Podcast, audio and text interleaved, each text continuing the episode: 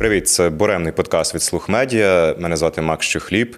Тут ми говоримо про те, що важливо для творчості українських артистів у ці буремні часи, у які ми зараз живемо. Це наші буремні гості Тембре Бланш, це Саша і Влад. Привіт. Привіт. Привіт. Перед початком хочу подякувати всім, хто підтримує наш подкаст, хто лайкає, підписується, підписується на нас на Патреоні. Це дуже дуже важливо для нас, адже ми вже от знімаємо для вас 11-й випуск буремного подкасту, і дуже приємно отримувати від вас хороші коментарі. Е, Дуже приємно отримати і не хороші коментарі. Пишіть нам якомога більше коментарів. Нагадую, що наш подкаст е, він власне виходить за підтримки фонду Musicians Defend Ukraine. Е, В описі знайдете їхні реквізити на актуальні збори, адже в них завжди знайдеться якийсь збір, де ви можете задонатити на нашу майбутню перемогу. Як ваш настрій? Моральний стан. Знаєш, якось легше стало. От е, я після концерту в Києві е, і там і Львові, ну, здебільшого після Київського, в мене була якась така фрустрація, я не розумів, що я що, що робити далі. І, типу, це все. Е, е, просто до концерту великого є якесь уявлення до тисячника, як до нього дійти, що треба робити. А як, наприклад, кількість людей там збільшувати вдвічі, втричі і далі, незрозуміло, і в принципі для е, інді-артиста воно. Е, Скажімо так, не так легко доступно, якщо йти прям в широкий поп. І тому в мене була така е, сумніви, а що далі? Е, куди рухатись і що робити? І зараз от ми якось приїхали сюди, все одно все по справах, кожного дня кудись треба йти, і щось робити, з ким зустрічатись. Е, і якось я сьогодні попустився, от саме сьогодні. Такий, ну, в принципі, ясно, що далі. Ну я ж бачу в сторі, що ви записували фіт з назвою. Так. Да, було таке. Це було дуже прикольно. Це ідея назви насправді. У них буде альбом, прям альбом е, співпраць, навіть не фітів, того що там будуть саме. Е, Ладно, я не знаю, чи я маю це розказувати, але там не тільки музиканти. Ну, це ж розумію. подкаст, тож багато Тут інсайдів. багато буремно можна розказати. Так. Та. Е, І от вони запропонували фіт нам на вірш їхньої знайомої. Того все буде. Поки що невідомо коли, того що це все-таки їхнє рішення, але буде і нам здається, що буде гарно. Це альбом, де е, повністю всі пісні будуть складатися з якихось колаборацій або цих співпраць, так? Так. Ну, Павло, Навіть скіти та, будуть. Павло казав, що так. Так. Та. Може, щось якась одна пісня буде їхня сольна. але- Ні, ні, повністю. Казали повністю. Ну, а, ти, знаю. а ти просто заспівав типу, на цій пісні, чи Влад теж е, там працював як Я, саунд-продюсер? я просто зіграв гітарну партію і все. Це була перша. Ми вчора вперше потрапили на. На Таку студію, студію, бо раніше ми були такий bedroom поп проект. Ми перший альбом записали вдома. То ми все ще є по факту. Ну да, Ми не записуємося на такій студії, як ми вчора були. Ну, перший альбом ми записали геть вдома в спальні. Другий альбом ми вже записали на своїй. Мені просто після вчорашньої студії важко називати свою студію студією. просто кімнатка. Да, але на своїй е, студії ми записали на маленькій, але все одно все там. Барабани теж Е, свої? Барабани Addictive Drums 2 і вперед. Вчора ми потрапили на Jenny Records до Мар'яна, і це прям. Я в захваті вчора був, я такий ходив, і мені насправді набагато легше записуватись самому вдома, ну там чи, чи в себе на студії, коли сам себе пишу, коли ніхто наді мною не стоїть. Е, Бо вчора я сижу, мені дали гітару за 3 тисячі доларів. Ну, взяв, ну, взяв, взяв. Я взяв. І такий, так, так, я граю, граю, і, і він там щось, щось, щось в говорить, там, там ніжніше, там мелодійніше, давай там більше того, біль, менше того. Ну, а я звик, що я собі сам зіграв, сам послухав, ну нормально, або там ненормально. І я сидів, я такий, блін, щось якось. е, і ще за кожну годину ж платять, платяться гроші. Такий, треба швидше, треба швидше записати. Треба Ну, це, це такий новий досвід, що типу не ти продюсер, а ти Да. як виконавець. Ну, е, в принципі, ну, Так і крім, було. Да, крім калицьких вечорниць, всі інші записи е, продюсував я. Навіть от Fit to Eternity, який в нас був, Даніель скинув демку. Да, там був, е, був біт чорновий, але все одно я там його або відтворював з іншими звуками, е, або повністю там все перезводив. То, в принципі, це така, така перша робота, де я взагалі не, не, не граю ролі як саунд-продюсер, я просто зіграв на гітарі. А в мене, до речі, питання щодо оцього, знаєш, такого дуже довгого періоду підтримки альбому. Ти лиш людину, бо от ти кажеш, що ти тільки сьогодні видихнув, що у вас був великий там солі концерт. То у вас ще цей період підтримки цього альбому, інформаційної підтримки, він ще триває? Чи ви вже от ніби як закінчили цей розділ і ви вже там пішли далі? Я думаю, що він ще триває. Наш... Так, я думаю, зарано його закінчувати. В нас ще має вийти декілька відео на пісні з цього альбому.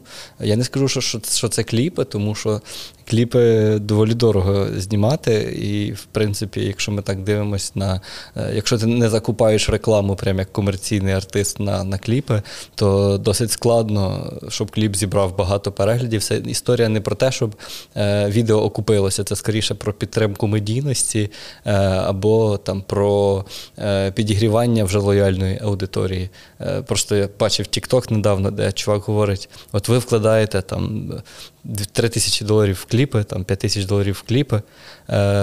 Е, але для чого? Кліпи роблять або щоб туди рекламу засунуть, або щоб е, підвищувати медійність. А скільки ви вклали, наприклад, в кліп завтра? В кліп завтра кліп завтра коштував 2000 доларів. Ти вкладаєш, і коли ти там взагалі артист-початківець, тобі краще зняти 100 100 тіктоків, ніж один кліп.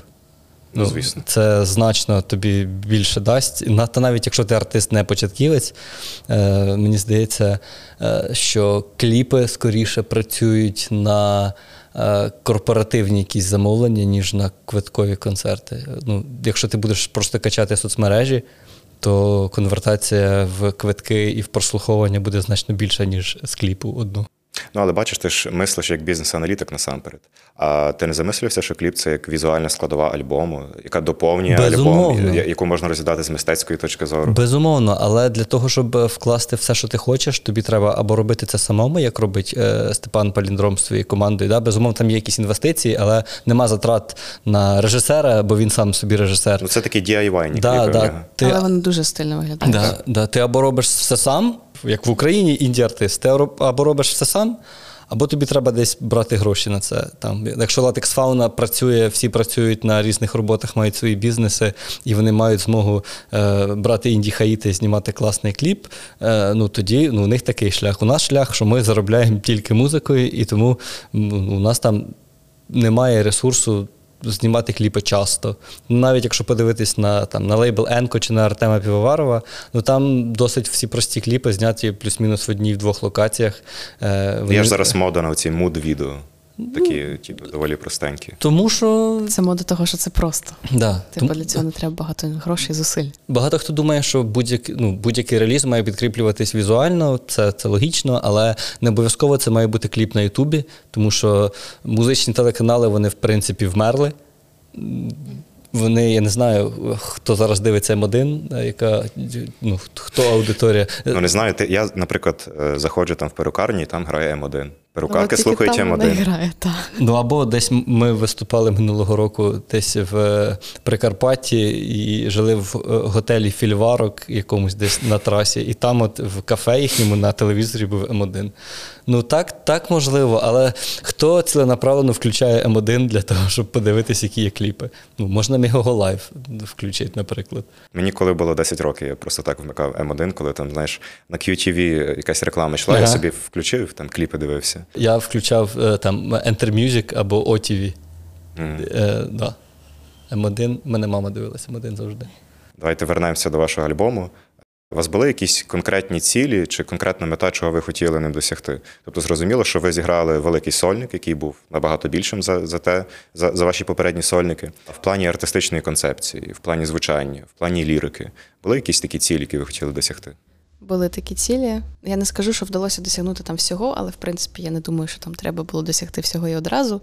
Як мінімум, але це вже таки був е, ну, немаленький для нас крок. Ми все-таки вирішили і от наважилися е, взяти до гурту е, драмера і, звісно, виступати в трьох з перкусією набагато і і легше, і і, і тебе більше качає, і людей більше качає. І тобто, це вже такий був наш е, перший крок до великого сольника, того що ми подумали, що реально виступати вдвох під плейбек в балітажі можна, але не знаю, тоді треба брати чимось іншим.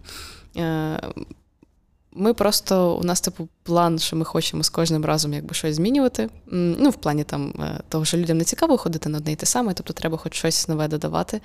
І думаємо, можливо, зробити концерт зі струнним квартетом, або зробити нарешті щось нормальне на екран. Того, що не хотілося просто там виводити тембр, бланш. Бо люди і так знають, на кого вони прийшли. Якщо вже й робити, то робити хорошо. Робити хорошо або не робити взагалі такий максималізм трошки. Е, тому цього разу без екрану було, але от наступного разу виправимося. Е, це я говорю про якісь цілі такі більше концертні, мабуть.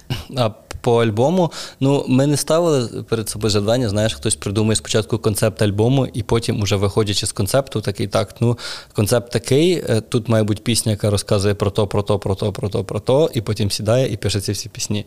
У нас скоріше, ну, за сонграйтинг в 90% випадків відповідає Саша. Е, Саша пише якісь пісні, е, якісь демки, показує мені, або або ну, зазвичай показує мені. І просто з цим альбомом вийшло як, що написалось там чимало пісень. І ми всі подивилися демки, подивилися тексти, е, відібрали ті, що підходять по один до одного по настрою, по сенсу і по. Е, ну, які упаковуються вже в якусь концепцію, уже після того, як пісні були написані. Це, це не геть е, там збірка просто пісень, бо тому що більшість альбомів, які зараз є, ну зараз або прям хтось дуже в концептуальщину йде і робить прям концептуально, що пісня перетікає в пісню, або просто це збірки треків, просто для того, щоб якось ще один інфо, інфопривід зробити. Ми, наприклад, ми не включали пісні там про Київ е, чи Я вдома, які виходили поза альбомами, тому що вони просто не підходять туди по сенсу ніяк. Ми могли це зробити, е, але от. Було ці дев'ять пісень, які по настрою по сенсу підходять, ми туди їх вклали. Е, Як Саша каже, що наші, на- наші цілі це доносить те, що ми робимо, ту музику, яку ми робимо до слухача. Хочеться, щоб музика, яку ми випускаємо, була подією. Е, Бо коли ти просто будеш випускати що два тижні, що три тижні, що місяця сингл, ну такий, ну знов пісня. Ну там знов 28-й кліп чорно-білий Артема Півоварова вийшов. Ну добре, вже можна не дивитися, бо там буде знов те саме. І ну не хочеться. Е- Перетворюватись в такий конвейер. Хоча я розумію, для чого це роблять, але можна робити цей конвейер, наприклад, в Тіктоці, коли ти постійно робиш контент туди е, і не випускаєш нові пісні. Ну тому що ну для чого? Я недавно чув такий внутріковий прикол. Артем Фітоваров. Ми давно чули такий прикол. Я не пам'ятаю вже звідки. З Твіттера. А, Твіттер, Твіттер, да, Твіттер Магіот. Да, Артем Фітоваров. Нам от нам хотілося просто цього разу досягнути якоїсь цілісності в релізі, того що перший альбом, ну його словом, альбом в класичному розумінні важко назвати, того що це оце збірка пісень. Це пісні, які у нас були, які написалися, якось записалися, деякі без поняття, що таке мастеринг. Але вони записалися, вони зібралися в одне ціле і назвалися альбомом. А це вже був такий більш свідомий підхід, е, більш творчий підхід. І, тобто, та, от, як мінімум, ми зробили альбом. Реально, це перший все-таки наш Ну, там, альбом. там вже точно чути мастеринг. Там вже точно є мастеринг. Просто коли ми тільки починали робити музику, це було скоріше, от я хочу, ну там я е, саме хотів е, займатися музикою, випускати пісні, але грошей не було. І е, особисто я сольно робив це на тоді на такому рівні, що ну в це точно ніхто вкладатись не буде. І вихід який вихід робити самому. І якось щось вчився, щось випускав. Потім Саша показала свої пісні. Я такий о, клас. В цьому значно більше якогось потенціалу, ніж в тому, що пишу я сам. Е, Давай зробимо. Типу, спочатку Саші як сольно, потім вже воно вийшло, що це дуетна штука. І перший альбом просто отак. Я записав вдома на Ейблтоні, звів, як, звів, як умів. Е, Ми це Ти одразу з Ableton почав записувати, чи ти пробував в інших е, Я- CDIV? Я пробував колись FL Studio, але ну, давно. Я до того, як ми зробили е, перші якісь записи Timber Blanche, я десь. Десь рік, можливо, вивчав е, всякі ці DAW і, і е, там якісь записував кавери, пробував робити там, інструментальне наповнення каверів, або е, там робив якісь мінусовки, де в університеті займався е, культурним мистецьким всяким сектором, і там треба було на якісь виступи зробити мінус якоїсь пісні, якого немає якісно в інтернеті. А І на, я сам на кого ти вчився? Я банкір за освітою. Е, і, ну, але я, Ну, зрозуміло. я майже не вчився. Е, Я займався концертами, лігою сміху і, і так далі. Е, і от ми випустили перші пісні, і воно якось так потихеньку пішло, я такий, ну прикольно, воно йде, розвивається. Якраз поки воно все розвивається, ми розвиваємося, і якась популярність, медійність додається, геть потрошечку там. Тисячу слухачів, п'ять тисяч слухачів. Там в якийсь момент стало 30, і це до виходу вечорниці. Це була така цифра, на якій ми висіли там 32 тисячі слухачів на місяць в Spotify. Е, І воно таке якось йшло, і поступово ми щось вчилися, а потім сталися вечорниці, і вчитися стало, ну, виникла потреба вчитися значно швидше.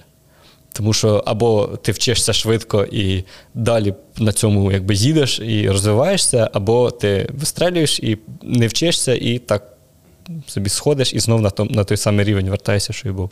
Якось виникла потреба вчитися. Я там і на курси почав ходити по саунд-продюсуванню, по, по зведенню, по цьому всьому. Е, Ми почали активніше займатися якоюсь само, самоосвітою. Саша пішла на вокал, я пішов на вокал, там Саша фортепіано почала займатися. Вже, в принципі, з'явилися з музики якісь ресурси, які можна було реінвестувати назад. І воно якось так все все, все пішло. Ви кажете, що ви хотіли зробити цілісну роботу, і не хотілося включати ті там попередні успішні сингли, які там не підходять по по, як, по настрою, маю на увазі. По якості вже підходили. Ні, підходять. підходять вибачте. Моє питання в тому, що зараз, от, по-перше, дуже популярно і дуже так модно робити фіти трещі угу. серед українських виконавців.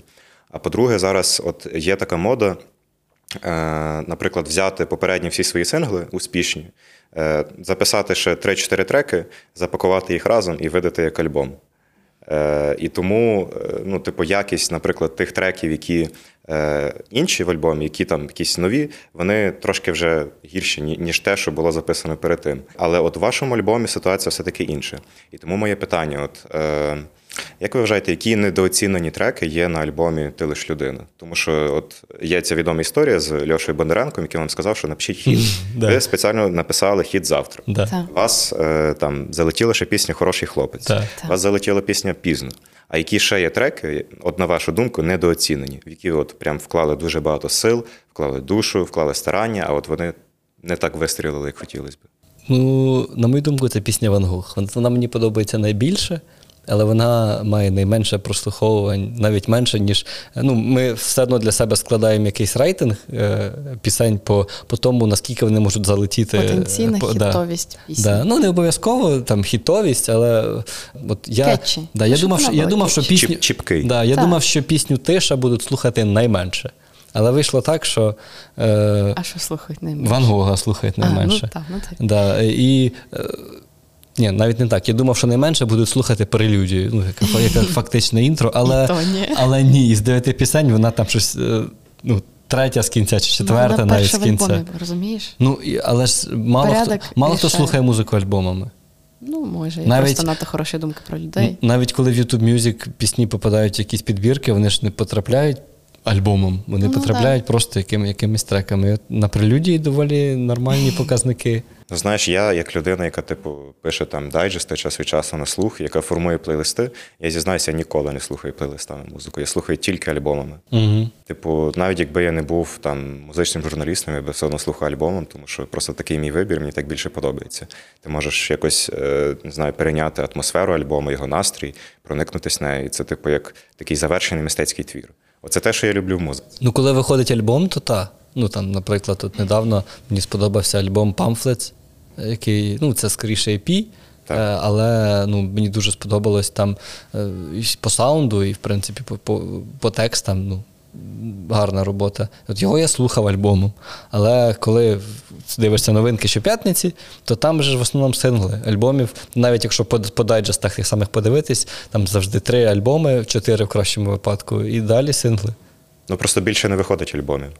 Ну, інколи навіть важко знайти якийсь альбом для того, щоб дати в дайджест якийсь ну, mm-hmm, вартісний mm-hmm, саме. Mm-hmm, я розумію. Коли вийшов альбом Ти лиш людина, ми в, потрапили в альбомний чарт е, е, iTunes і Apple Music по альбомах. Е, вище нас була тільки Лобода, ми були на другому місці. Але е, це так звучить. Чарт, Apple Music, ми в чарті. Ну, Ми репостили, да, тому що це все-таки щось щось значить, там, умовно, що слухають більше, ніж ніж інше, але фактично, щоб потрапити в чарт Apple Apple Music, доста... Треба просто випустити альбом. Да, треба, По альбомах треба просто випустити альбом. Ну, Якщо ти більш-менш медійний артист, і в тебе вже є якась е, аудиторія, просто випускаєш альбом, і ти в чарті, ну, да, можливо, не на верхніх позиціях. Але там е, у нас на альбомі було на той момент в Apple Music там щось 18 тисяч прослуховувань в день чи 16. Ну, Для 9 пісень на день релізу це дуже мало, але це друге місце в чарті. Ну, от, наприклад, отой з своїм останнім альбомом, це цей недовготривалі відносини, він теж потрапив Так, в чарт. да. Ті самі. альбом. Да, це Так. теж класний альбом. Так, сподобався. Що ви для себе взагалі зрозуміли після випуску цього альбому? Ти лиш людина? Які у вас є висновки? Е, Що, типу, спрацювало в підході до альбому, і що ви далі будете продовжувати робити? А що не спрацювало, і ви- вже більше ніколи не повторите? Не знаю, це якось так зараз може по-занудному прозвучить, якось може навіть дасть самовпевнено, але то, що ми очікували, що воно спрацює, воно в принципі спрацювало. Єдине, що у нас з'явилась теорія, що в Україні музичні хуки, ну от, наприклад, як у нас завтра, там хук це по факту свист. Вони не так добре працюють, як звуки текстові. Ну, зрозуміло, що мелодія важлива, але от реально найтакі відоміші хуки в Україні вони бібі, пусто. Ні, ну навіть якщо там далеко не ходити, ну там. Навіть, а, чо, чо, а, мене спочатку було, е, був приклад, е, якби, ну, там, вечорниць, але не хочеться, от беремо навіть творче. Іди сюди, давай, давай, давай, давай. Як сказав пташник, це його найлегші гроші в житті були. Вот. Е, Але ну, це, це дуже класний хук, він текстовий. Е, І, але от ми просто рівнялися, це ми вже це казали, це не секрет. Ми коли робили цю пісню, то ми inspired, це by, так, так, так сказати, краде як митець. Ми е, слухали пісню One Republic Ain't Worried і Пітер, як, як, як, Peter Bjorn and, John Young Folks. Folks. Я постійно Да. забуваю виконавців. Тобто ми слухали і там свист, і там свист хуковий. І от ми хотіли зробити щось схоже. Але ми зрозуміли, що в Україні якось от, от воно трохи не, не так працює. Що Ну, людям важливіше текст. Потенційно, потенційно, якби вкласти в промо пісні і кліпу е, там більше ресурсу, значно більше ресурсу, то ну, можна було б е, вийти на якийсь рівень хітовості цієї пісні, там якось якісь ротації отримати. Але в цілому, е, якщо ми так подивимось, то вірусними піснями, які е, мають. е, Багато прослуховувань і стають свого роду культовими, тому- що не всі вірусні пісні стають культовими. Е, є зазвичай текстові якісь штуки. Там, коли в пісні текст, який дуже корелюється із слухачем. Тому, на жаль, суперпрості тексти і примітивні дуже заходять, тому що е, максимальна кількість людей може себе в тому десь е, знайти і побачити. На жаль. Да, але тут важливо не перетворитися, не перетворитися на цих авторів мем-пісень. Ну, типу, от я коли писала просто про миту голову, я це написала случайно, по-перше. Я думала, що я то поміняю, і слава Богу, не поміняла. І я реально чи то помила голову, чи то щось таке. Ну, треба іноді написати цей драфт-текст, потім думати, «Та, якийсь крінж треба поміняти буде. А, тому, так, можливо, ми більше не будемо е, робити такий е, упор на музичний саме хук, а більше все-таки намагатися е, в тексти, які корелюють. Але знову ж таки було питання про як ми вважаємо, які пісні там недооцінені. І в мене такого немає. Я просто розумію, що от як ми думали, що там людям що більше зайде, то більше і заходить. Заходять більше веселі драйвові пісні, навіть там зараз, навіть за умов війни, просто того, що ну. Іноді хочеться на фоні щось включити, зрозуміло, що скоріше там на фончик собі ти поставиш щось більше таке, яке тобі додає якогось драйву, можна так порухатися легенько в такт, а не щось сумне. Бо щось сумне то більше вже для посидення наодинці з собою, чи там з подушкою, сльозами. Того ми не здивовані.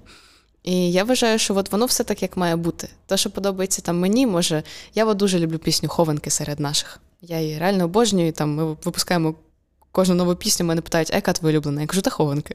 Бо вона мені найближча. Але я розумію, що вона там ніколи не подобатиметься людям там так сильно, як ті самі вечорниці чи пісня про Київ. І це нормально. Я якби не звинувачую людей в цьому. Це пісня така. До речі, от в мене таке питання по, по, по цій тематиці. Е, як ви думаєте, от навколо вас вже сформувалася якась органічна аудиторія, яка слухає всі ваші пісні, а не тільки якісь вірусні оці інфоприводи і хітові пісні? Є. Та вона є. Важко оцінити масштаб. Навіть ну, якщо, е, якщо навіть судити по концертах, то ну, люди співають все. Всі пісні. Всі, навіть найменш застарімлені пісні, люди знають тексти, які приходять на концерти, співають. Е, да, можливо, е, це не така велика кількість людей, якщо ми говоримо про прям про ядро аудиторії, які знають все. Але от ми там ми робили партії мерча, які добре продаються. Ми знаємо, що ну, мерч зазвичай купує е, найлояльніша аудиторія. Там, Чи по квитках на концерти. ну, Нормально виходить продавати, але якщо е, говорити про ядро, то в нас якраз оця штучка трошки е, кульгає, і ми зараз працюємо над тим, щоб е, саме підвищувати якість аудиторії, а не кількість, тому що з кількістю людей, які про нас знають і в курсі, що ми в принципі існуємо, ну їх вже не то, що достатньо, але їх вже велика кількість. Набагато краще працювати на підвищення лояльності серед тих, хто вже є, ніж, ніж на масовість. Тому що е, масовий слухач е, він е, слухає інші вечорниці, ніж, а не наші. Не наші вечорниці. Ну, насправді, знаєте, я скажу чесно, я здивувався, коли я почув, що від вас буде повноформатний альбом. Чому я здивувався? Тому що я думав, що, е, типу, ви насамперед орієнтуєтесь на TikTok аудиторію. Така в мене була думка, тому що, ну, власне, вечорниці вони ж спочатку в Тіктоці залетіли. І я думав, що ви гурт, який саме отак е, хоче випускати лише вірусне, лише хітове, е, щоб воно там звучало по радіо, можливо, і так далі. Але ви випустили повноформатний альбом, де не було майже жодної пісні, яка раніше залетіла, завірусилася, який має якусь спільну концепцію. І виявилося, що ви, власне, група, яка хоче працювати, ну, назвімо це. Нормально, як, як, як, як раніше працювали, та, по-людськи, по-людськи, як раніше працювали всі музичні гурти. Камінгаут можна зробити. Ну, не то, що камінгаут, просто таке невеличке зізнання. Ну, насправді, після успіху вечорниць, а, типу, були якби думки про те, щоб продовжувати цей шлях, бо це Тікток артистів. не те, що тікток артистів, але артистів, які от постійно намагаються в якесь таке більш-менш хітове творіння. І, власне, пісня про Київ це, можливо, десь таке підсвідоме намагання зробити щось схоже. Е, Зрозуміло, що там з якимись е, чесними думками про те, що Боже, як я сумую за Києвом, а там мої батьки, а коли я побачу той Київ, а що з ним взагалі? Але ну, от чисто за мотивами, воно, воно зроблено десь. От. За таким алгоритмом. А потім ми поїхали в європейський тур з Вівін Морт. Ми побачили, як працюють там ці люди, як працює Даніела, як працює Гліб. І, і ми дуже багато чого е, переоцінили. Реально, ми, ми зрозуміли, от власне, то, що Влад каже, що треба працювати над якістю аудиторії, не над масовістю, ми зрозуміли саме тоді.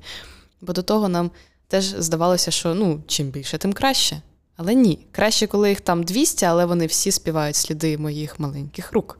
Того от реально це нас так трохи поламало в хорошу А ви так просто збоку за ними спостерігали, чи ви прямо от про це спілкувалися з ними? Там якось дискутували, питалися їхню думку? Напря- напряму саме думку про музику ми не питались, тому що, в принципі, було е, там по якихось внутрішніх е, попередніх е, розмовах і е, чутках е, е, зрозуміло, що вони слухають геть інакшу музику, і е, мені здається, що вони е, роблять більш. Більш продукт з нахилом в поп, ніж та музика, яку вони слухають. Ну, звісно, Да. там же ж взагалі в них роковий Да, бекграунд. да, ну, в Гліба особливо. Е, да. І е, ми просто от якось подивилися, як вони працюють, подивилися, які вимоги Гліба там, до Якова, бо Яків Матвійчук робив тур. Цей.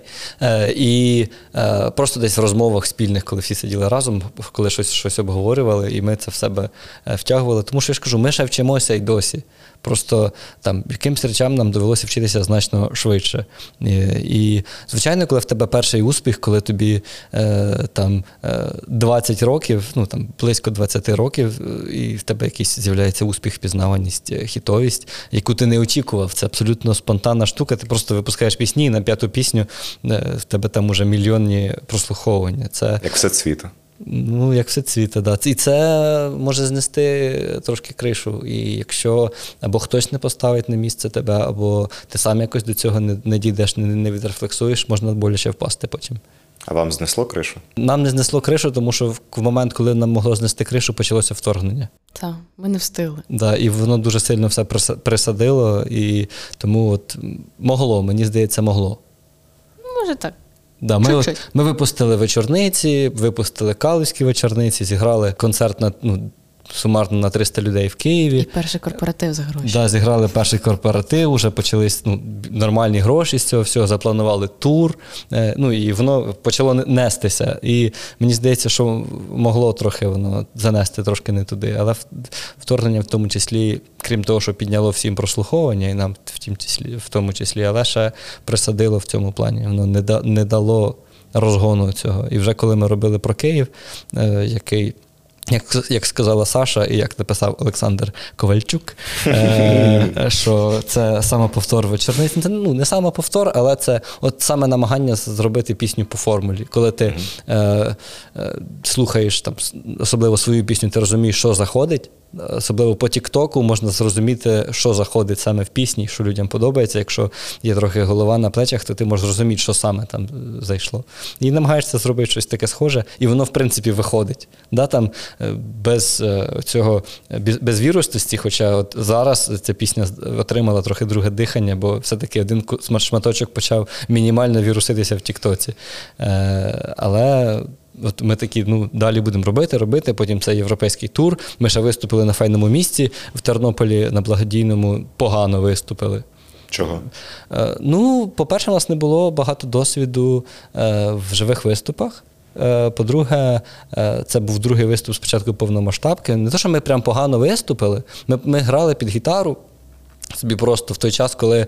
Е, Перед, е, та перед нами грав Енсліпінг, а після, Після нас, нас Стас, Стас Корольов. Корольов, і і, да, і всі повною пачкою, і ми з однією гітарою. Відчували і ще, себе трошки да, і, і ще вокалом там е, не дуже попадаємо у всі ноти, які треба. А воно ще коли це запис і трансляція, воно ще гірше чутно і більше чутно, ніж в залі. Бо в залі ну, Погане зведення ну, трансляції. можливо, Ну, так. тобто, Стас Король якраз про це казав, що їм теж, до речі, з файного місця не сподобалось зведення на трансляції, тому що в зал іде один звук, Да. а типу в камери. І інше, да, і там було прямо на трансляції. Ну тому що в залі ми не прямо могли оцінити, вже тільки просто по своїх відчуттях, що воно було. Ну так. А на трансляції, коли Сашин папа записав екран, тому що трансляція е, зникала, е, і ми приїхали з Тернополя в Київ, подивилися такі, о Боже. Да, мене поламала ця трансляція. Це вже другий, другі артисти на нашому подкасті про це розповідають. Так що, будь ласка, е, любі, люба команда файного міста і всіх фестивалів, які транслюють концерти, візьміть це до уваги. Артистам дуже не подобається звук. Вони скаржаться на беремному подкасті. Боже, які ми креси. Але от ми приїхали і за місяць зрозуміли, що е, зараз е, ну, вже пішли запити на благодійні концерти, і ми зрозуміли, що нам треба дуже в швидкому режимі щось робити з живими виступами. І я зробив плейбеки. Ми місяць репетирували кожного дня, там практично, ну, там п'ять разів на тиждень ми репетирували. І вже на другому файному місті е, у Львові. Ми зіграли набагато краще. І це було, Я був, мені сподобалось. І, і по реакції залу, і, і по всьому. Да, там, При тому, що це теж вас, походу, розмістили між енсліпінгом і да, Стасом але, але, вже- але, але вже був плейбек. Вже був плейбек, е, і е, це вже не, ну, не звучало так. е, Ну, плоско, можливо, не знаю. Ну, не так камерно. Це звучало масштабніше, ніж тоді, і це вже було значно краще і по відчуттях, і тоді це ти такий виходиш такий. Оце та оце, оце заради цього я в принципі цим е, і займаюсь. І після того ми там зіграли дуже багато концертів. І якщо от, е, виступ на, в Тернополі на файному місці це був другий виступ, е, там в 22-му році, то за рік ми зіграли їх 50. І відповідно ду- до 50-го ти дуже сильно е, прокачуєшся, але ще є куди рости, тому що там хтось тисячі концертів грає, або там по 300 за рік, як Сергій Вікторович, наприклад. Та й взагалі я просто Сергій, думала... Сергій Вікторович це Жадан. Жадан. Ага.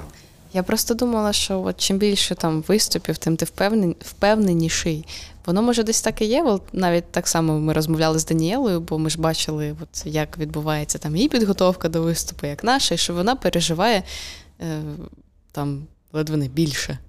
Е, і можливо, це я просто потім вже так подумала, що непогано іноді бути там, е, як би так культурно сказати, Влад, придумай мені альтернативу. До чого?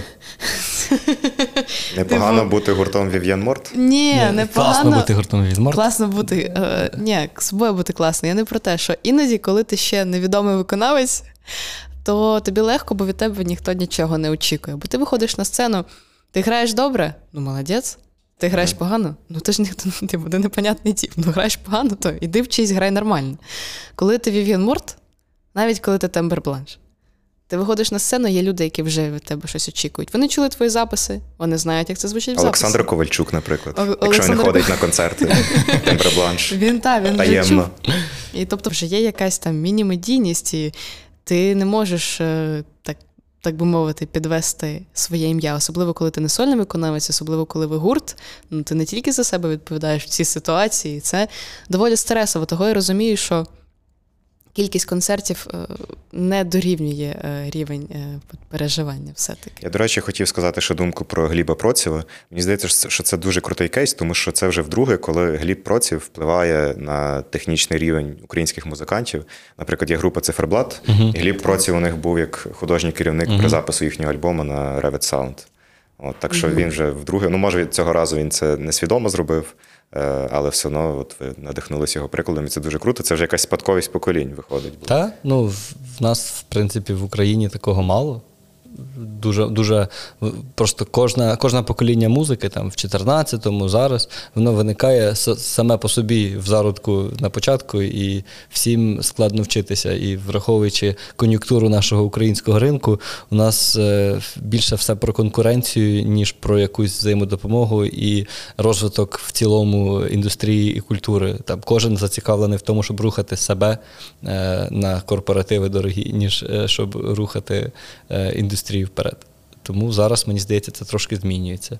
І от якраз оце покоління музикантів, е, які вистрелили або там здобули якийсь успіх після 14-го, от якраз воно зараз в них е, у них уже зараз ми, хто після 22-го е, досягає чогось, ми вже можемо в них щось повчитись, тому що ми в плюс-мінус однакових умовах щось робимо, і це, це ті самі майданчики, це плюс-мінус ті самі люди, і зараз воно вже трохи якось іде. Тому що після території А, після 90-х, все пішло в сторону російського ринку, і тут якось, крім що там, Sky, друга ріка, ну, бумбокс. е, Ну, Скрябін. Ну, ці, ну, Скрабін, який е, більш став поп-музикою, ніж, да. е, ніж тоді. Ну, мається на увазі, що була ця індустрія поп-рок гуртів, і в принципі. Мінімальний ринок був. Да, да, а серед якоїсь такої, щоб велика індустрія була, ну не було. Було там декілька груп, які їздили на всі е, фестивалі, яких не було. Як каже наш звукорежисер, я виступав на фестивалях в Україні ще тоді, коли фестивалів не існувало.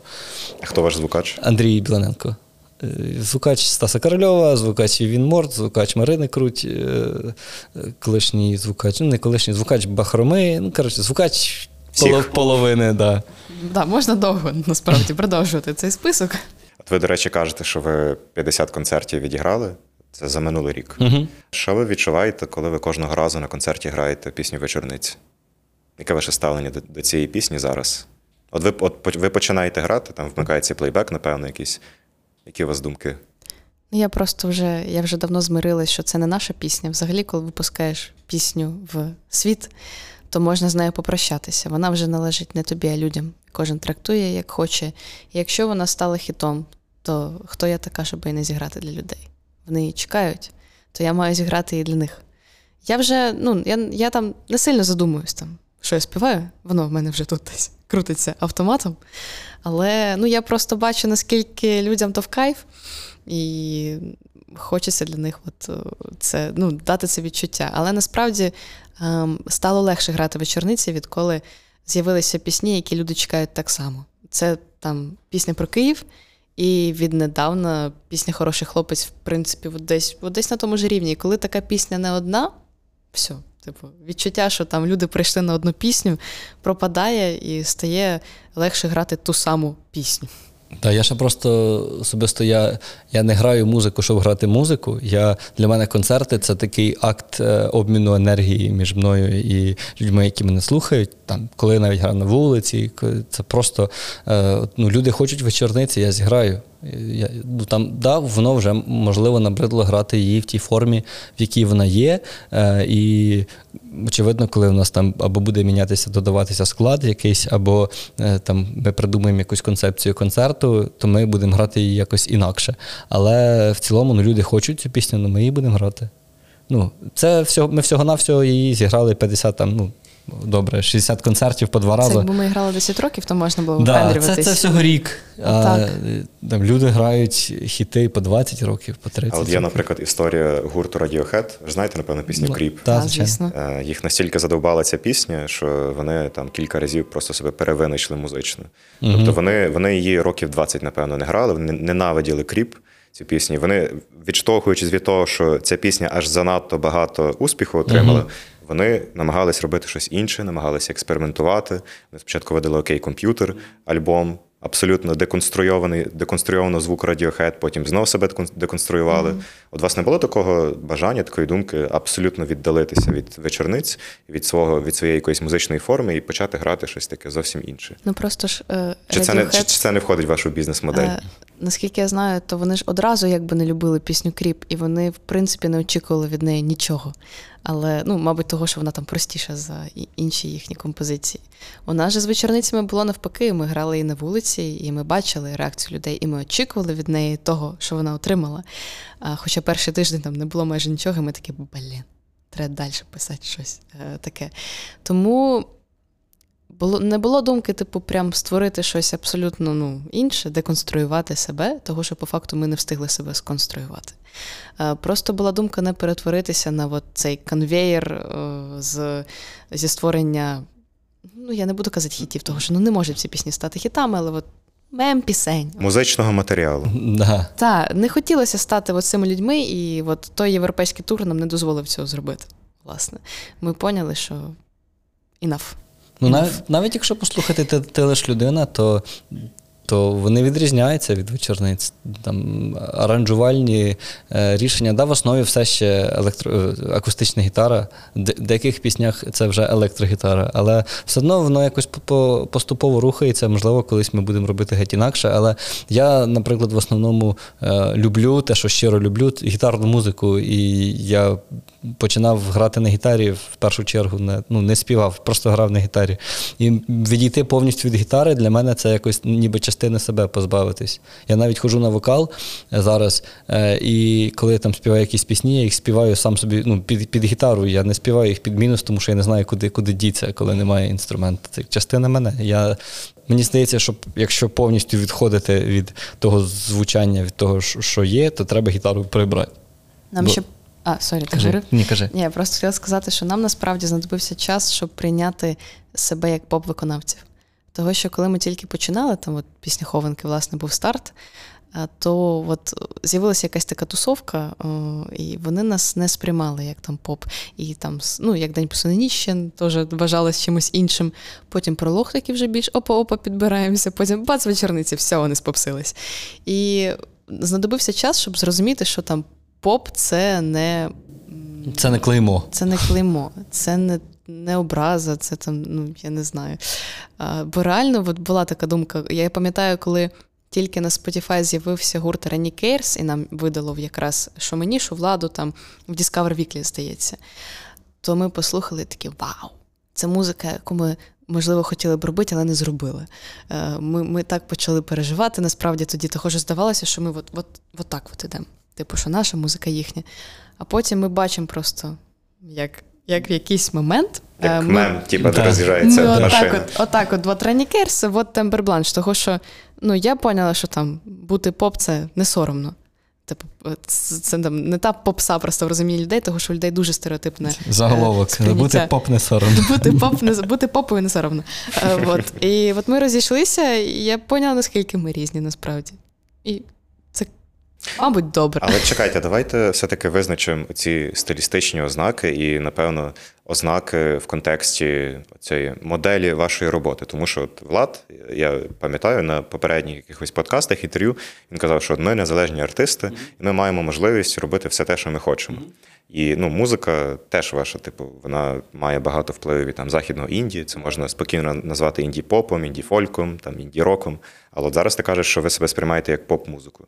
То Інді-поп, інді-поп. Інді-поп, але, Звісно. але, чи, але чи може взагалі існувати таке поєднання інді і попу? Тому що от ви, ви граєте, ви граєте інді-музику, але ви мислите вже як поп-виконавці. Ви вже думаєте, як нам подати нашу музику, щоб вона зайшла, щоб був хіт і так далі. От тут така, такий оксиморон, як на мене, є. Вам так не здається? Мені так не здається. Е, в принципі, стосовно інді, інді-поп, е, цього формулювання і позиціонування себе як інді-поп-артистів, от мені задавав, ми були на проєкті Музредакція е, від Tower Media, і Віталій Дроздов мені задавав питання. Ну, нам задавав питання: от ви називаєте себе інді-поп, ви зразу окреслюєте те, що ви для вузького кола людей. В його розумінні Індії це для вузького кола людей. Ну, я так не вважаю. Просто навіть якщо подивитися по саунду і по, по всьому то е, ми занадто попсові для того, щоб бути прям якоюсь андеграундною інді нішовою тусовкою, але ми недостатньо попсові, щоб бути, типу, поп. Ну, навіть... Щоб видаватись на енку. Ну, наприклад. Та ми просто не юзаємо цей 808-й бас. 808-й бас, ще ці. Ці ці, ці е, е, хайхетіки і е, да, ну, це можливо навіть питання в саунді ніж в позиціонуванні. Тому що ну, ми фактично ми ми, ми інді по проект навіть не по жанровому визначенню, а по по підходу до до роботи. Тому що ну, в нас. Тільки дистрибуція, якщо ми говоримо про якісь контракти, е, все інше ми повністю приймаємо рішення удвох. Е, хтось робить якусь одну частину роботи, хтось іншу. І саме от в цій незалежності. Оце, А оце у вас є амбіції ще далі кудись рухатися в бік попу. Наприклад, Туча, вона давно вже каже, що в неї є амбіції стати поп-співачкою uh в найширшому розумінні uh цього слова. uh У вас є такі амбіції виходити в ще більший от мейнстрим? Бо мені здається, що коли ви коли завірусилися вечорниці, коли вийшли калицькі вечорниці, от ви на, на певний момент зробили крок в оцей найширший мейнстрим, але ви залишились стояти в цьому в цій середній сцені, як каже Туча. Теж як сказав Паліндром на Jagger Music Awards, коли отримав нагороду. Я підійшов до шоу-бізнесу в притул, подивився, що це таке, і пройшов повз. От хочеться завжди бути близько, але повз. Оце, це, це, це приблизно десь десь така історія. Але навіть якщо говорити, от найпопулярніший гурт в Україні, ну там фактично поговоримо про концерти і про до е, часи до вторгнення до ковіду Океан Ельзи. Е, це поп чи не поп? Ну, Угу. Це це якби це поп в широкому розумінні. Це слова. поп, як е, поп-музика, це The Beatles. Да, да, так, да. І е, ніщо нам не заважає в перспективі стати, ну, наприклад. Ну, Ми не говоримо, Ще що. один в каное це поп. Ну, да, Один в каное це, це, це поп це виходить. Поп. Да, Вони збирають три жовтневих підряд, ну це поп. Таким але, попом буде да, класно. Таким попом можна бути і таким попом. Не обов'язково там бути постійно десь в телевізорі, і не хочеться стати цим артистом, на якого ходять е, як на людину, а не а не на музику. Хочеться, щоб люди ходили слухати тебе, е, та, що, слухати твою музику, а не просто подивитись на тебе. А вам не цікаво бути ще й особ, особистостями, щоб на вас ходили і на музику, і подивитись на вас як на особистість? Цікаво, але не хочеться. М- використовувати особистість як промо музики. Максимум, щоб воно в ідеалі, щоб воно йшло паралельно. Щоб ну, не не було такого, що е, люди йдуть на якогось артиста, тому що він там сидів в якомусь проєкті, або там десь був на Ютубі, або ще десь. Був на голосі країни. Е, та, та, ну, був був на голосі країни, е, і вони йдуть на концерт, просто щоб подивитись, і от, оце він, але не знають його пісень, наприклад. Ну, Є таке. Люди ходять на якихось артистів, не знаючи матеріалу. І якщо спитати, наприклад, про найбільших артистів, мені здається, е, більшість людей, які там купують квитки на ту ж Тіну Кароль, е, знову в перемний подкаст, е, в перемному подкасті згадується Тіна Кароль. Найбільші фанати Тіни Кароль, мені здається, там не назвуть п'ять останніх релізів Тіни Кароль.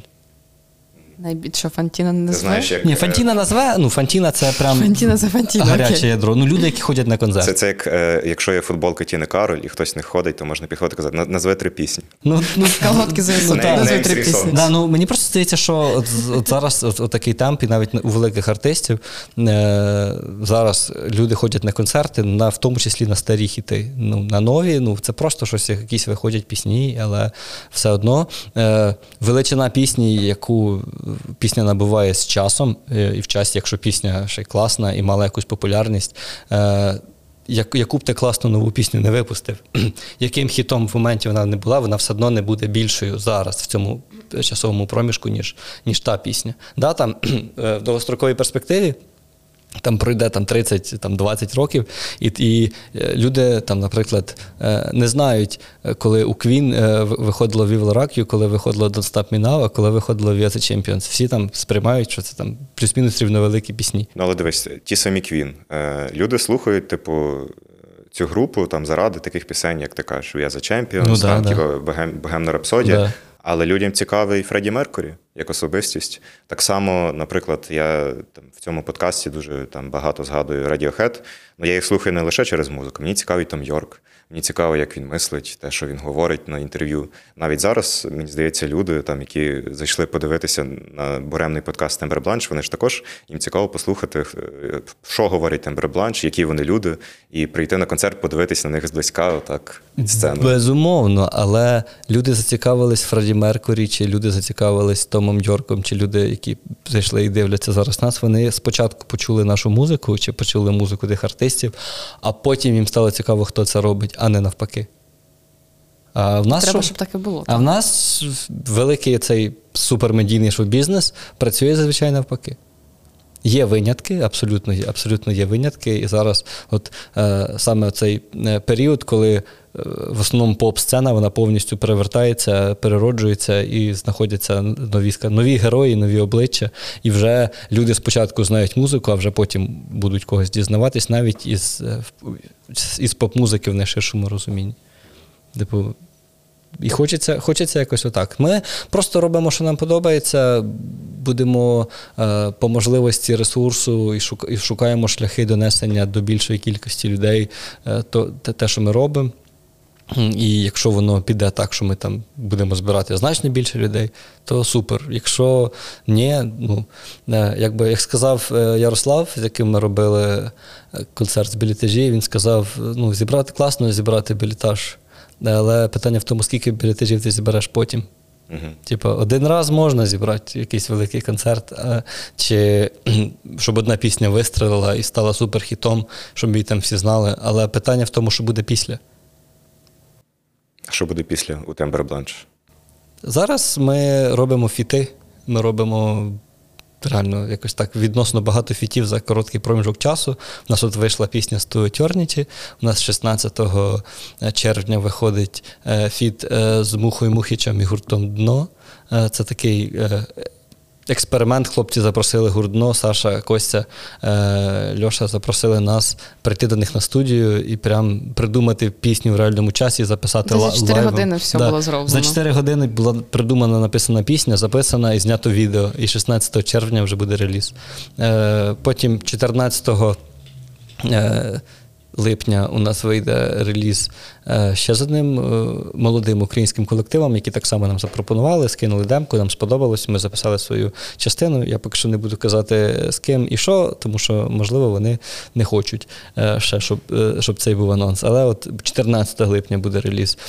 Потім у нас там є там іде робота з з Максом Ташником. Ми от були на студії з назвою. Ну, воно от зараз така фітова історія, тому що ми зробили два альбоми сольно. Ми випустили там в загальній кількості 24 сольних пісні там, і і калузькі вечорниці. А більшість артистів молоде, молодого покоління вони всі е, максимально е, колаборують один е, один з одним. І ми якось осторонь цього всього стоїмо. І насправді це таке трошки питання для нас. Тут немає нікого, крім нас. І питання для нас, нашого місця е, в цій всій шоу-бізнесовій е, тусовці, там чи в маленькій, чи в великій, чи в середній сцені. Ну, фактично, ми в середній сцені. Mm-hmm. Але ми все одно якось осторонь. ну, там, Немає якоїсь прям такої тусовки, там, де ми постійно пересікаємося з якоюсь великою кількістю артистів.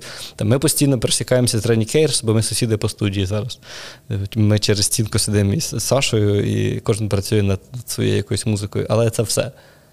А ще у нас буде вініл і буде пиво. Ого. Да, ми сьогодні, е, це, Я сьогодні прийшов на подкаст е, після двох пив. Е, Ми ходили сьогодні на правду. Це якби ти після дев'ятьох прийшов, було б цікаво. Да, На пивоварню ходили. Ми із правдою робимо колаборацію, випускаємо пиво Тембер Бланш з Круто. малиною. Круто. Е, да, І воно десь в липні має вийти в реліз. Сьогодні ми ходили. Пиво вийде в реліз. Да, Ми ходили, ходили на варку. Е, спробували. Мені сподобалось. Я... Все, пишу прес-релізер. Це кон- концептуально виходить. Це, Да. це світле пиво. Е, Це бланш. Ну це ж бланш. ну. Бланш. Да, Це да, це, бланш. це, це нефільтроване пиво з коріандром там, е, і з малинкою для того, щоб це було якось трошечки цікавіше, ніж просто бланш. Бо просто бланшів багато, а бланшів з малиною. Ну так. Да, це саме не, як я сьогодні сказав, це не бадя якась там, що Це ти, не фруктова бадя. Да, це, це, це, це не якийсь ф- фруктовий е, Сидр. на, типа напій і там з пивом розведений, а це от саме бланш, але із нотками малини. Це дуже, дуже смачно. Да, і ще в нас е, є в планах випустити альбом Ти лиш людина. Це буде супер делюкс версія на вінілі. Е, Це вже можливо буде в 24-му році, тому що це процес доволі довгий. Е, І там туди війде е, сам альбом, плюс пісні, які в альбом не війшли, але на вініл їх додати. Можна, тому що на вінілі 45 хвилин, а альбом, альбом у нас коротенький, 27. Е, Там, з точки зору вінілових форматів це навіть не альбом, це скоріше епішка, ну епішка до 25 хвилин. Це 20, це вже трошки більше. Але е, щоб не робити там 45-ку, е, там, чи не марнувати місце на вінілі, ми додамо ще пісні, там декілька пісень з першого альбому і ще сингли, які виходили просто. Вечорниці. Вечорни, вечорниці будуть, але це буде екс- ексклюзивна версія вечорниць для вінілу. Ми заново е, зараз перезбираємо пісню, перезаписуємо всі партії. і Я Це щоб буду- воно співпадало з тим зведенням, яке на Е, альбомі. По-перше, да, Так. по-перше, щоб воно співпадало з тим, як ми робимо зараз, і там, можливо, там деякі частини пісні зникнуть або додадуться нові по, по тому баченню музики, яке ми маємо зараз. Але безумовно. Олега Псюка там не буде вже. Олега Псюка там не буде. Біп-біп-біп. Ви знаєте, у нас е, Стас Корольов і Настя Весна, його дружина, вони на подкасті розповідали, що творчість, вона по суті скріплює їхні стосунки. Мгм. Тобто вони поза своєю творчістю спільною, вони може навіть і не уявляють, як би існували їхні стосунки. А як у вас із цим? От якби не було Тембербланш, вам було б нудніше чи вам було б спокійніше? Ви взагалі задумались над цим? Як би виглядали ваші стосунки без, без гурту, без музики? Якби не було Тембербланш, я не знаю, чи були б ми насправді. Хоча спочатку з'явились ми, а потім Тембербланш. Але от, ну, нас теж, мабуть, скріплює. От так само, як і там і Настю Весну і Стаса. Того, що ну, ми завжди кажемо, що ми не знаємо, про що говорять люди, люди е, у яких там різні професії, але з іншого боку, коли у людей е, різні професії, то вони там ввечері, наприклад, приходять додому, чи там в ресторан, не знаю, куди вони приходять, але вони сідають і обговорюють там, що у кого було. А ми не можемо так обговорити, бо ми майже завжди разом. Да. Ми знаємо, що у кого було. Кожного дня попка в попку і все. І, іноді це, типу, ну, трохи так вже рутинно, скучно, але з іншого боку, ну, це якийсь такий. Прям відкривається комплекс емоцій, які можна переживати разом, коли тобі не треба розказувати, як було на концерті, а коли ви разом прям в цьому були. Це дуже круте відчуття. Да, і ти можеш обговорити, що- ну, Що було погано. Да, да, ну, що було погано, і ти можеш обговорити, що, що кожен з нас відчував в той момент. Бо, наприклад, коли е, там зустрічаюся з людиною, яка там не грає музику або не виступає на сцені, е, то складно досить або ніколи не виступала, досить складно описати свої емоції, які ти відчуваєш на сцені. А тут ви, в принципі, відчуваєте плюс-мінус однаковий experience, але кожен проживає його е, згідно з, своїми якимись відчуттями, і це дуже, дуже прикольно. Ми, в принципі, почали е, знайомство з того, що Саша підійшла, і ми заспівали фактично в тому форматі, в якому співаємо зараз, де я граю, а Саша заспівала. Це початок знайомства. І... Тобто, загалом ваша комунікація з музики почалася. Та, та, Та, та. якби не музика, то- 24 липня буде 4 роки, вже як ми познайомились.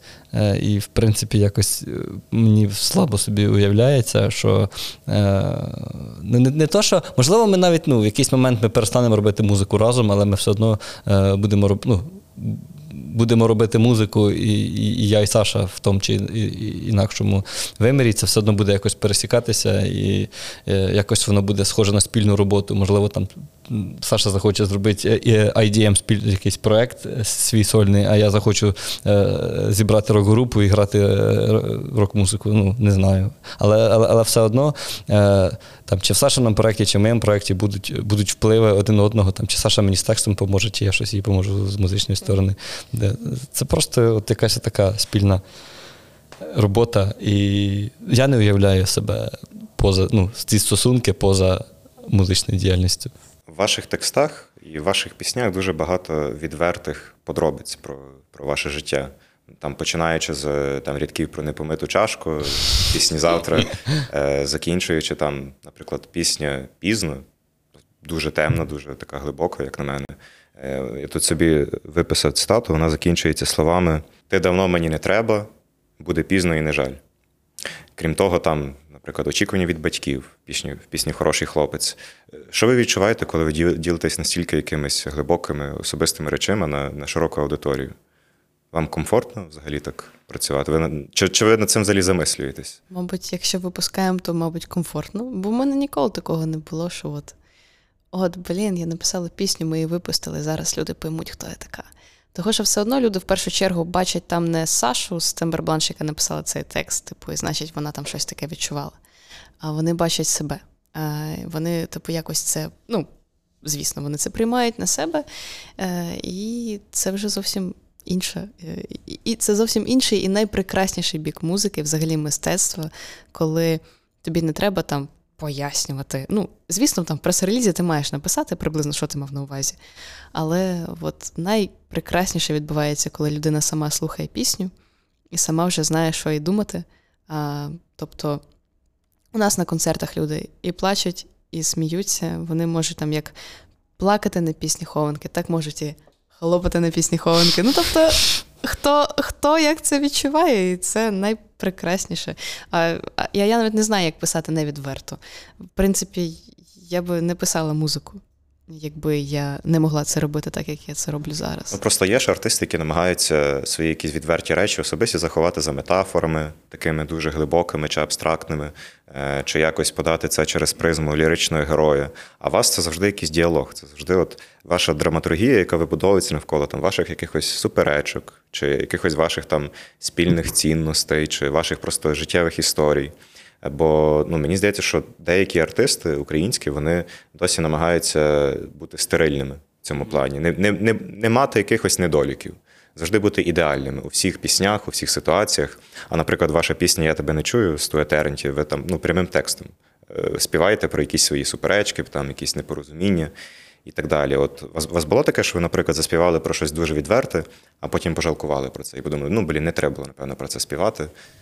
Ну, можливо, десь таке колись було, але е, ти скільки разів, е, там, коли ти робиш пісню сам і працюєш над нею тільки вдвох, ти скільки разів її слухаєш, що е, в принципі ти, тобі або окей з тим, що ти заспівав про це. Ну не може такого бути, що ти заспівав, і потім і потім пісня вийшла, ти такий, блін, для чого я про це заспівав? Тому що ти пісню слухаєш 300 разів до релізу, е, і такий, ну ти вже її приймаєш на на етапі, на тому, коли вона вже затверджена по структурі. Такий, ну, це, це, це пісня, ми з цим працюємо. Ну, Просто по по тексту е, Саша пише майже все. Я максимум, що можу, це я там скажу, от мені не подобаються ці рядки, можливо, якось інакше. Можливо, тут щось якось. Міша, давай панове. Да, Можливо, тут ще щось можна поміняти, або там оце слово треба поміняти. Е, тому там, що стосується тексту, то більше до Саші. Ніколи не було якихось сумнівів, бо я я не бачу сенсу. Ось це. Ні, глибокі метафори це гарно, але я не бачу сенсу ходити оце навколо нав, на, да, навколо, типу, і придумувати, як би так його поглибше заховати, щоб люди такі подумали, такі красива пісня, а про що непонятно. Ну, е, Є якісь речі, які ховаються в метафорах, але це воно тут якось ти ти, ти не придумаєш якусь ситуацію. Е, ну, Я теж там щось собі пишу сольно, але ну, воно нікуди не виходить. Е, Ти не придумаєш собі якусь е, ситуацію, ти такий, так, як би її заховати за чимось. Ну, Якщо воно пишеться, то воно пишеться зараз. От така така ера, це нова щирість. Всі uh-huh, uh-huh. всі люблять е, бачити, е, що всі люди, і мені здається, там, в тому числі, е, якщо ми говоримо про Україну, вторгнення посприяло тому, що медійні люди е, перетворилися із чогось такого там недосяжного, всі стали в одну горизонталь. Е, і е, дуже боляче тим людям, які ставлять себе вище, бо суспільство їх е, швидесенько опускає, ну, більшість. Е, повалює і, своїх ідолів. Да, да, і ну, Ми всі рівні, ми тут це просто якби наша робота, наш наш рід діяльності, ми цим займаємося і чого, чого не показує себе такими, якими ми є. Я теж про це думав, бо насправді е, навіть картинка, коли ти дивишся на Ютубі там подкаст, для тебе герої цього подкасту здаються дуже інколи далекими. Мгм. Незважаючи, наскільки щиро ви би не говорили, все одно це картинка в Ютубі, але ну, люди ми насправді нормальні в житті і теж там маємо якісь людські емоції і потреби. Так що ну. я хотів запитатись, де взагалі межа цієї нової щирості? Про що би ви взагалі ніколи не- не заспівали би? Є якісь такі теми? Ну, це тоді питання до Саші. Цікаво. Про що б ніколи не заспівала? Я співаю просто тільки про те, що я відчувала на собі.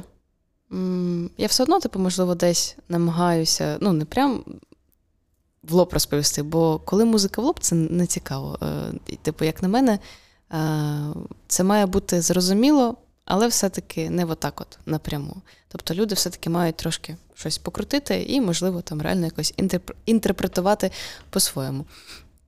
Е, Оскільки для нас, якби реально, ну, це не ми навіть сказали, багато хто каже, що от у нас основне в музиці це, це тексти, то.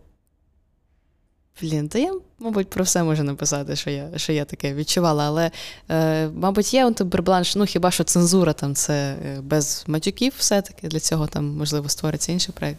Та ні, ладно, там не буде матюків. Це як злий типу ваша такого. версія. Так, але ну, не настільки, звісно. Тобто, це точно не будуть матюки, а так цензури немає. Типу, все, що людське, все, що переживається, яке б воно не було, не було можливо, на перший погляд, неприємне, і особисте, і небажане, типу, там як якісь психологічні проблеми, бо деякі люди досі сприймають, типу. Це як якісь відхилення, і що, типу, ходити до психотерапевта. Стигматизується. Так, що ходити до психотерапевта це соромно, це значить, ти слабкий. Да ніфіга, це значить, що ти все-таки вмієш усвідомити свої проблеми. От я хочу про це казати. Я хочу, щоб люди якось зрозуміли, що ваші психологічні ці мухи це аж ніяк не соромно. Це нормально, і вміти це визнавати. Ось це, типу, потужно. Що вас от е, продовжує вражати один в одному після цих чотирьох років вашого вже знайомства, вашого спільного життя, спільної роботи над музикою? Є якісь речі, які от вас як клей, як бетон скріплюють докупи? Нас, перш за все, от склеїла така різність в тому плані, що от я, наприклад, пишу пісні, та? але ну, багато хто пише пісні. І можна писати їх в стіл, можна навіть писати і викладати їх там на просто господи SoundCloud. А, але ну що це дасть? Просто писати пісні, там, просто їх викладати, не знаючи, не вникаючи в процеси. А от там є Влад, а, який ну, бізнес-аналітик, банкір за освітою, людина, яка дуже любить е, гроші, рахувати гроші, думати, як заробити гроші. Зараз ти просто виставила мене якимось таким дуже дуже прагматичним Ні, ні, ну ні, так бути, матеріалістом. ні, давай так, давай без матеріаліста, але прагматичним. Бути ну, прагматичним ну, ти це людина круто. раціональна. Тобі подобається таке визначення? Я в цьому, Так, я це маю на увазі, просто ти це краще сказав, ніж я. А, що мається на увазі, от коли е, беруться такі дві людини. Одна, яка може трохи там десь в хмарах літає е, і викладала пісню на SoundCloud, бо я це робила. І, і людина, яка е, вміє всьому сама розібратися і хоче тримати все під контролем, то от воно виходить. Е, реально. Тобто ви склеїлись, як, як пазли. Так, одне без одного нас б не, не вийшло того, що ми маємо. Там, можливо, да, можливо, він би став рок-звіздою Ну, колись років Не. 40, як він хотів. виступав, виступав би десь в, в отелі. Е, Ну, хоч не в портерпабі, не Да. там дякую. Ні, ну просто там зараз, вже з, з точки зору того невеликого досвіду, але досвіду, я можу сказати, що пісні, які я писав сам, е, ну вони не, не такі були б успішні. Я там розумію, чого, і я розумію, в яких моментах мені треба розвиватися. Тут питання в тому, чи що в мене не завжди вистачає часу зараз е, там розвиватися. А в Саші е, пісні. е, Прям, ну, по-перше, в Саші тембр голосу, я ним захоплююсь постійно, і особливо, коли ми десь там е- записуємося з кимось чи з кимось працюємо, і всі хвалять Саші тембр і такий. Да, це в неї тембр. Це в неї тембр голосу. Класний. Те, те, як вона думає, те, як вона тут складає ці всі тексти не тільки в піснях, а в принципі там в прес-релізах і всьому всьому. Е, я захоплююсь цим постійно. Е, і от я побачив її пісні, я такий, давай, ну, я побачив реакцію людей на вулиці на те, як Саша співає. І от, давай випустимо, давай. І е, я вже розібрався для себе, як би я стартував. Але в мене не було матеріалу, з яким стартувати. І от ми з, з, пішли от по такому шляху. Я би, можливо, далі грав на вулиці і випустив би пару пісень, і в мене було б там 738 слухачів на місяць, в кращому випадку. Але Е, от я захоплююсь цим е, дуже сильно, того що реально от Влад це та людина, яка сказала, що я краще буду грати на вулиці, ніж там піду в банк. Він дуже, дуже цілеспрямований насправді. От він буде робити все для того, щоб робити те, що він хоче. І він не буде пригинатися під інших людей. Він завжди має свою думку і завжди вміє її відстоювати. Я цим захоплююсь, того що я, наприклад, так не вмію. Да, і воно якось так вийшло, що е, ми зійшлися в цьому. І навіть е, якщо там подивитися по якихось інтерв'ю, подкастах, де, де ми там куди ходимо, Саша ніби і фронт е, е, вумен, але говорю здебільшого все одно я. Це знаєш, е, я, я, я шарю оце поєднання знаєш, розумів, можна так сказати. І я завжди наводжу такий приклад, що це як Ліга справедливості. От є супермен, і він, типу, як фронт-енд лідер, а є Бетмен, він, типу, як бек-енд лідер. Тобто і фронтмен, і людина, яка більше стоїть в тіні, але вона також стратегічно якось мислить. Це дуже дуже Мені кльове Бетмен поєднання. завжди завжди. подобався більше. Мені подобається це порівняння. Дивіться, я не можу не згадати ваше останнє інтерв'ю нас на слух. У вас там була така фразочка про Калуш. Ну, це вірніше інтерв'юер, пан Панімаш. Він сказав, що Калуш це найгірше, що ставалося з українською музикою. Я бачив, що там в коментах люди писали, що що, що це за такий необґрунтований хейт, Мгм. бо ви нібито як з цим погодились тоді. Е, Як ви думаєте, образились на вас Калуш і Псюк? Не приходили якихось там Ми після, того, ми після того не спілкувалися, але ну там.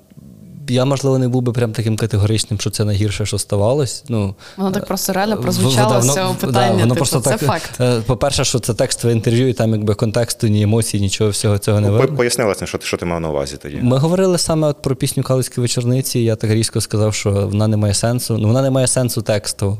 Е, Там писали в коментарях люди, що от е, я про я про вас дізналась через Калуш, чи дізнався через Калуш. Да, ви, типу, е, це завдяки ним ви стали тим, ким ви є. Ну, в тому числі завдяки цій співпраці, але як ми казали в текстовому інтерв'ю, це я вважаю, що це дуже успішний кейс з точки зору е, промо ну, нас, але там з точки зору е, сенсу саме в тексті пісні, ну його нема об'єктивно. Ну, це, це так і є. І, наприклад, ну, мені подобається в Калуша е, там, трек Тіпок, мені подобається, е, подобається гори з Альоною Альоною, подобається ті ж, ті ж зорі, і просто ну, в якийсь момент, можливо, виписався Олег, ну або там е, чи стала. Е, Ну, цей конвейер музичної потреба робити більшість, більшість пісень вплинула на якість. Ну, не знаю. Ну, А ти як от такий, ну можна тебе назвати бізнес-аналітиком в гурті- Tember Blanche. Хіба що в гурті Tember Blanche. тебе, тебе не захоплює от їхня модель, того, як Мене вони себе захоплює, просувають, те, е, як вони працюють з технічної точки зору. Якщо сприймати лейбл ENKO саме як бізнес, е, в, у, шоу-бізнес, е, шоу-бізнесова сфера і лейбл ENKO, я дуже захоплююсь тим, що вони роблять, і вони супер, супер молодці у всьому. Просто ну, треба називати біле білим, а чорне чорним. Е, Ну, це ж нова щирість. Так, ну мається на увазі, що ну, можна робити класний музичний продукт, е, його будуть слухати люди, і він реально буде ну, свого, ну, там, як певною мірою класним і, і якісним. І, наприклад, е, от Сашин дядя дуже хвалив е, чути гімн з ковки. Ну, типу, мені не подобається абсолютно ні саунд, е, ні текст, але. Можна сказати, що мій дядя за кордоном живе. Да, да. Тобто для нього ця пісня, от вона реально сприймалась такою душевною, і, і що він це відчуває. Та, а, а- але в якийсь момент я для себе зрозумів і, в принципі, розділив музику, яку я слухаю на такі категорії, що мені не подобається просто, бо мені не подобається, і мені не подобається, бо це погано. Ну, типу, здебільшого пісні, у, е, які виходять на енко, просто мені не подобаються. Але це не є. Ну, це не означає, що це погані пісні. Просто вони не для мене, вони для якоїсь іншої аудиторії. Е, і те, як вони працюють з цим, як вони працюють з ресурсом, з медійним, який вони отримують все більше і більше. Ну, я дуже захоплююсь цим. Це, це дуже круто. Ну, і час від часу виходять якісь е, класні і прикольні е, пісні. Ну, я вже казав е, е, в інтерв'ю Радіо Промінь, казав, що е, коли ти на лейблі, то ну, артист, який на лейблі, він не представляє тільки себе, він представляє, представляє всіх 30 людей, ну там умовно 30 людей, які стоять за ним. Е, і відповідно і забезпечувати творчість цього артиста має всіх. І коли ти на лейб, на лейблі, ну це не то, що творчість артиста, це не творчість лиця, це творчість цієї команди лейблу. Е, Цей конкретний артист доносить тільки якусь певну позицію. е, Ну, якщо це full management, якщо це не дистрибуція. Тому е, там інколи ну, є потреба. Я розумію, чому є потреба в цій конвеєрності для чого це робиться, тому що здебільшого зараз е, раніше всі. Музичні проекти е, заробляли гроші концертами і виступами. Зараз цього нема. Зараз навіть найбільші артисти виступають за в рази менші гонорари, ніж вони виступали там до вторгнення до ковіду. І інструмент монетизації зі стрімінгів і з роялті, е, ну він зараз став набув набагато більшої ваги. Я розумію, для чого цей конвейер. Дивіться, в мене є останнє питання. Ми сьогодні багато говорили про ну, власне, нову українську музику, яка вже після 24 лютого набула популярності. Е, Я не кажу, що вона з'явилась, тому що багато артистів вони і до повномасштабного вторгнення існували, і так само і ви.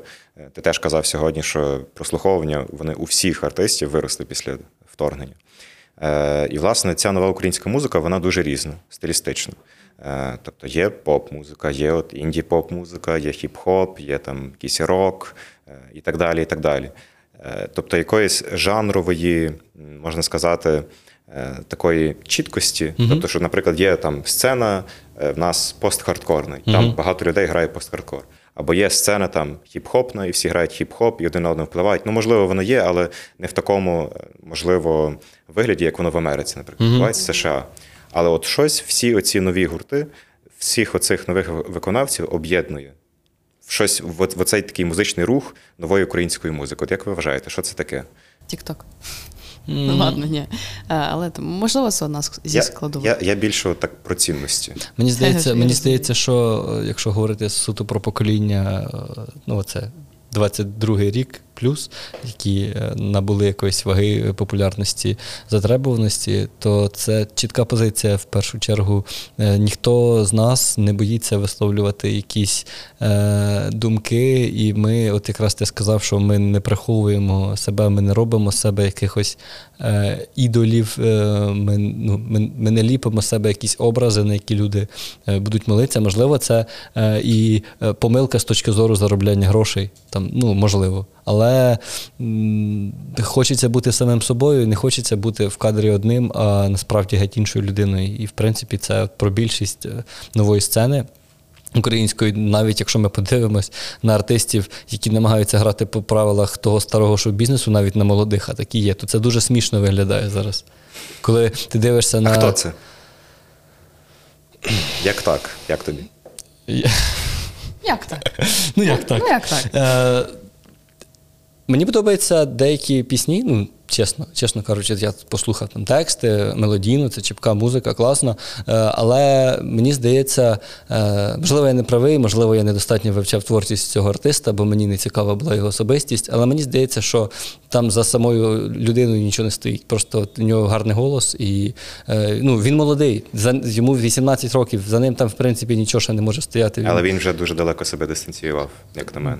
Да, і ну, це мені здається якраз оця штука, що ти в ранньому віці, коли ти ще не сформований абсолютно, ти здобуваєш шалену популярність, і тобі здається, що ти супермен і су, На вершині Олімпу. Да, да, і, е, ну, але коли е, ти працюєш з лейблом, то ну, це в будь-який момент може закінчитись. Коли ти перестанеш приносити гроші лейблу, і то нічого не залишиться. Особливо, якщо подивитись кредит, це хто кому пише пісні. В Spotify там видно, е, хто написав яку пісню. Ну, можна зрозуміти, е, хто, що, за, що за ким і хто за чим стоїть. Ну, Я користуючись можливістю, хочу сказати свою думку про пісню Порічка. Я думаю, ви її чули. Ну, типу, я, я не буду говорити про оце, як ти кажеш, е, оцю ідеалізацію артистів, про дистанціювання. Я буду говорити тільки про музичний саунд, про сонграйтинг. Типу, я послухав, та, це дуже чіпкий трек, Да, він дуже. зразу в'їдається в мозок і так далі. Але музично це, ну, це ж нульові якісь, це ж старий шоу-бізнес. Це абсолютно не в дусі нової української музики, яка зараз вже виходить. Ну, це а- щось як це як привіт з минулого життя. Е, Як- мен- як на мене. Мені здається, що е, от колись е, без, гурт без обмежень пішов цим шляхом, і е, деякі артисти лейблу Енко йдуть цим шляхом. Що це цільова аудиторія цих треків. Ми просто варимося. От е, ми з вами, там якісь середня сцена музикантів, музичні медіа. Ми всі варимося в якомусь котлі свідомої, е, е, свідомої частини суспільства, які сприймають музику і культуру, культуру по, по одному. Нам здається, що ми там ми переслухали багато всього. Ми знаємо, як може бути класно, як може бути не класно. Але е, от е, що колись свого часу без обмежень, що зараз Енко, вони працюють на людей із е, там із, із, із периферії, які не пов'язані із ну або не з периферії, або з люд, на людей, які не пов'язані ніяк із культурною сферою. Вони для них просто музика це такий е, спосіб релаксу, спосіб розважитись, і на них це працює. Є навіть такий термін оверграунд. Ну, так. Ну, навіть якщо подивитись кліп на порічку, там же ж в кліпі цільова аудиторія. Та вона стоїть там п'є. Ну, вона там от, ну, на, на цих бехах, десь в дворах. Ну, це ж цільова аудиторія цього кліпу, і тому там так багато прослуховувань, в тому числі. Ну, крім того, що це дуже чіпкий трек. Добре, напевно, вже будемо закінчувати. Да? Да. Дуже дякую вам. Це було дуже класно, дуже цікаво з вами було поговорити. Друзі, я нагадую, що це був буремний подкаст від Слух Медіа. Не забувайте підписуватись на наш Patreon, підписувати, підписуватись на наш канал на Ютубі, ставити нам лайки. Е, Будемо вам дуже дуже вдячні. Це були Тембр Бланш, е, Влад і Саша. Нагадую, що в описі до цього відео є реквізити фонду Musicians Defend Ukraine. Е, Не забувайте їм донатити і вкладати в нашу спільну перемогу. Побачимось, Па-па. Па-па.